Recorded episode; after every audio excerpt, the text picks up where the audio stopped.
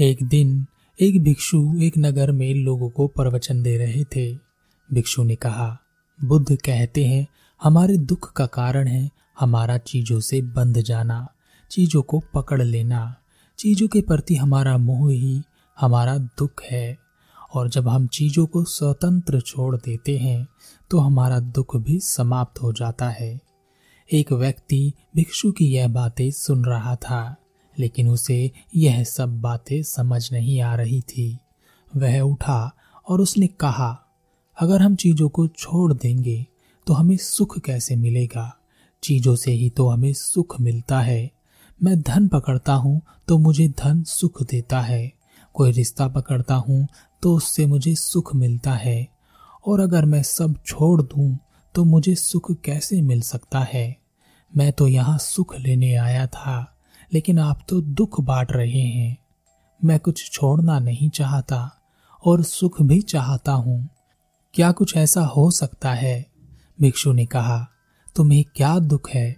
व्यक्ति ने कहा, वैसे तो मेरे पास सब कुछ है, लेकिन फिर भी मेरा एक बड़ा दुख है, जिसके कारण मुझे नींद नहीं आती। मेरा एक मित्र है, वह मुझसे अच्छा व्यापारी है, उसे मुझसे अधिक लाभ होता है।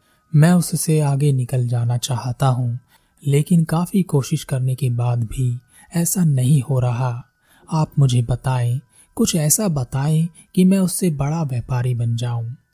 भिक्षु ने कहा, तुम्हारी दौड़ दुख की ओर ही है। मैं तुम्हें कुछ बता तो सकता हूँ, लेकिन बाद में मुझसे मत कहना कि तुम्हारे दुख क्यों बढ़ते जा रहे हैं। व्यक्ति ने कहा, कोई परवाह नहीं। मुझे बस अपने मित्र से आगे निकलना है। यही मेरा सुख है। आप बताएँ, मुझे क्या करना चाहिए? भिक्षु ने कहा, अपने मित्र को छोड़ो। सबसे बड़े व्यापारी की प्रतिस्पर्धा करो। जो भी तुम्हारे यहाँ सबसे बड़ा व्यापारी हो, उससे आगे निकलने के बारे में सोचो। मित्र को भूल जाओ। इस तरह तुम्हें दुख नहीं होगा। व्यक्ति ने कहा, यह कैसा उपाय है? कोई जादू मंत्र दिया होता तो समझ में आता। भला, इससे मेरा दुख कैसे कम होगा? लेकिन आप कहते हैं तो यह भी करके देख लेते हैं। वह व्यक्ति वहाँ से चला गया और एक हफ़्ते बाद वापस आया और भिक्षु के चरणों में गिर गया और कहा, आपकी जय हो। आपके बताए उपाय से मेरा दुख दूर हो गया। अब मैं यहाँ के सबसे बड़े व्यापारी से आगे निकलने की कोशिश करता रहता हूँ। और मैं जानता हूँ मैं उससे आगे नहीं निकल सकता। तो मुझे किसी भी प्रकार का दुख नहीं है, बल्कि मुझे खुशी है कि मैं अब थोड़े और बड़े प्रयास करने लगा हूँ। भिक्षु ने कहा, हम चीज़ों को जितनी ज़ोर से पकड़ लेते हैं, हमारा दुख भी हमें उतनी ही ज़ोर से पकड़ लेता है। व्यक्ति ने कहा, आपकी यह बातें मुझे समझ नहीं आती। खैर, मैं आपका धन्यवाद करने आया था। यह कहकर वह व्यक्ति वहाँ से चला गया और एक वर्ष पश्चात वह व्यक्ति वापस उस भिक्षु के पास आया और कहा, हे महानुभाव, हे ज्ञानी पुरुष, मैं फिर से बड़े दुख में हूँ। कृपया मेरा मार्गदर्शन कीजिए। भिक्षु ने कहा, क्या दुख है तुम्हें? व्यक्ति ने कहा, उस सबसे बड़े व्यापारी से प्रतिस्पर्धा करते करते मैं इतना बड़ा व्यापारी बन गया हूँ कि मैं उससे केवल एक पायदान पीछे हूँ। और अब मुझमें ईर्ष्या उत्पन्न हो गई है। मैं उस व्यापारी से आगे निकल जाना चाहता हूँ। दिन रात मैं यही सोचता रहता हूँ कि अब क्या करूँ? कैसे मैं अपने व्यापार को और अधिक फैलाऊं? या उस व्यापारी के व्यापार को कैसे नुकसान पहुंचाऊं? ताकि मैं उससे ऊपर पहुँच सकूँ। मैंने काफ़ी प्रयास करके देख लिए, लेकिन कोई फ़ायदा नहीं हो रहा। मुझे रातों को नींद नहीं आती, दिन में भूख नहीं लगती। क्या करूँ? कुछ समझ नहीं आ रहा। आप ही कोई उपाय बताएँ। भिक्षु ने कहा, संतुष्टि बहुत ज़रूरी है। जिस क्षण में तुम हो, उसी समय संतुष्टि होनी चाहिए। आने वाले समय के लिए प्रयास जारी रहना चाहिए। लेकिन सबसे ज़रूरी यही क्षण है। यही समय है। इसे खो दिया तो सब कुछ खो दिया। व्यक्ति ने कहा, मुझे कुछ समझ नहीं आ रहा। मुझे तो कोई उपाय बताएँ कि मेरा दुख दूर हो सके। भिक्षु ने कहा, तुम्हारा व्यापार बढ़ गया, क्योंकि तुम उस बड़े व्यापारी से प्रतिस्पर्धा कर रहे थे। तुम बड़ा सोच रहे थे, और अगर तुम उससे आगे निकल गए तो फिर तुम किसकी प्रतिस्पर्धा करोगे, और कैसे बड़ा सोचोगे? यह तो तुम्हारे लिए ही अच्छा है कि कोई तुम्हारे आगे है, और उसके कारण तुम्हें रास्ता मिलता रहेगा। तो यह तो तुम्हारा ही सुख है कि तुम सबके आगे के बिल्कुल पीछे हो।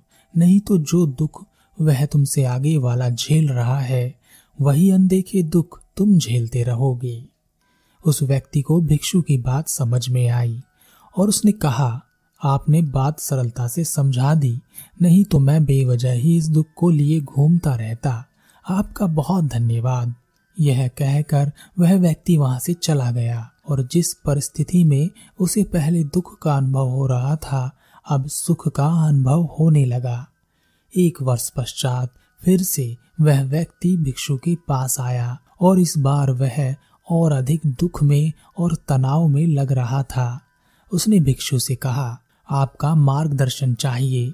मुझसे मेरा दुख संभल नहीं रहा। क्या करूँ? आप ही कुछ बताएँ। भिक्षु ने कहा, क्या हुआ? अब क्या दुख है तुम्हें? व्यक्ति ने कहा, मैं अब सबसे बड़ा व्यापारी बन गया हूँ, मुझसे ऊपर कोई नहीं है। सोचा था कि सबसे बड़ा व्यापारी बनने के बाद सुख ही सुख होगा, लेकिन हो तो इसका उल्टा ही रहा है। मुझे तो चारों ओर से दुख ने घेर लिया है। मैं हमेशा तनाव में रहता हूँ, दुखी रहता हूँ, किसी काम में मेरा मन नहीं लग रहा। हमेशा यही सोचता रहता हूँ कि कोई मेरी जगह ना ले ले। मुझसे नीचे कुछ व्यापारी हैं, जो बिल्कुल मेरे पीछे हैं। कभी भी वह मेरी जगह ले सकते हैं। मैं कैसे उन्हें पीछे करूँ? कैसे मैं अपनी जगह पर बना रहूँ?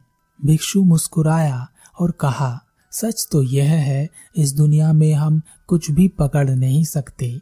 चीज़ें हमारे पास आती हैं और चली जाती हैं। जब हमारे पास होती है, उस क्षण में हम उसे जी सकते हैं, या उस क्षण में हम इस बात से भयभीत हो सकते हैं कि यह चीज़ हमसे छिन ना जाए, और हम सुख प्राप्त करने की जगह दुख को प्राप्त हो जाते हैं। व्यक्ति ने कहा, मुझे आपकी बातें समझ नहीं आ रही। मुझे क्या करना है? यह बताएँ। कुछ तो उपाय बताएँ। भिक्षु ने कहा, चलो मेरे साथ, तुम्हें कुछ दिखाता हूँ। भिक्षु उस व्यक्ति को एक शमशान घाट पर ले गया। वहाँ पर तीन चिताएँ जल रही थी। भिक्षु ने उस व्यक्ति से कहा, वह पहली चिता देख रहे हो। यह एक पति की चिता है। यह जीवन भर अपनी पत्नी पर शक करता रहा। पत्नी होने के बावजूद भी उसका सुख नहीं पा सका, बल्कि उसके होने से जो सुख इसे मिलता, उसके उल्टे उसी को इसने दुख बना लिया।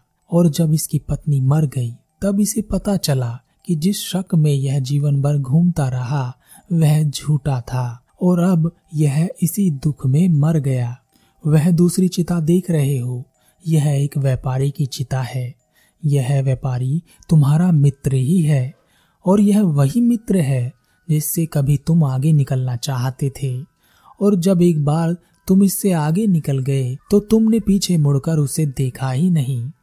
और वह हमेशा तुम्हें ही देखता रहा, जलता रहा, ईर्ष्या करता रहा।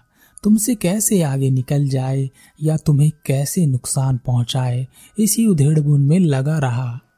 और इसका दुख तुम्हारे दुख से बहुत बड़ा था। सुख के सभी साधन होने के बावजूद यह उन सब का आनंद नहीं ले पाया, बल्कि अपने बनाए गए दुख में ही मर गया। अब तुम यह जो तीसरी चिता देख रहे हो यह चिता तुम्हारी है। व्यक्ति ने अचंभे से कहा, मेरी चिता, लेकिन मैं तो जीवित हूँ। भिक्षु ने कहा, कब तक रहोगे? एक ना एक दिन तो इस चिता पर लेट ही जाओगे, और इन दो बाकी लोगों की तरह तुम भी एक दिन दुख में ही मर जाओगे, जबकि सुख के सारे साधन तुम्हारे पास थे, लेकिन तुमने अपना दुख खुद उत्पन्न किया।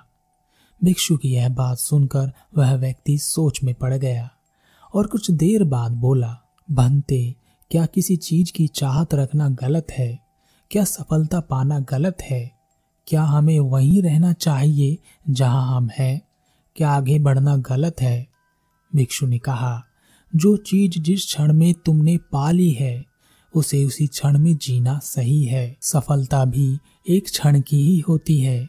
जिस क्षण आती है उसी क्षण में जी लेना चाहिए। लेकिन हम सफलता को जीते नहीं हैं, बल्कि सफलता को हम कैसे रोके रखें, इस डर में डूब जाते हैं। किसी चीज़ की चाहत रखना गलत नहीं है, मगर जो अभी है, इसी समय है, उसकी कद्र करना, उसमें सुखी रहना ज़रूरी है। और जब चाहत की चीज़ मिल जाए, तब उस चाहत से चिपक जाना गलत है, क्योंकि हम हमेशा एक ही स्थिति में नहीं रह सकते।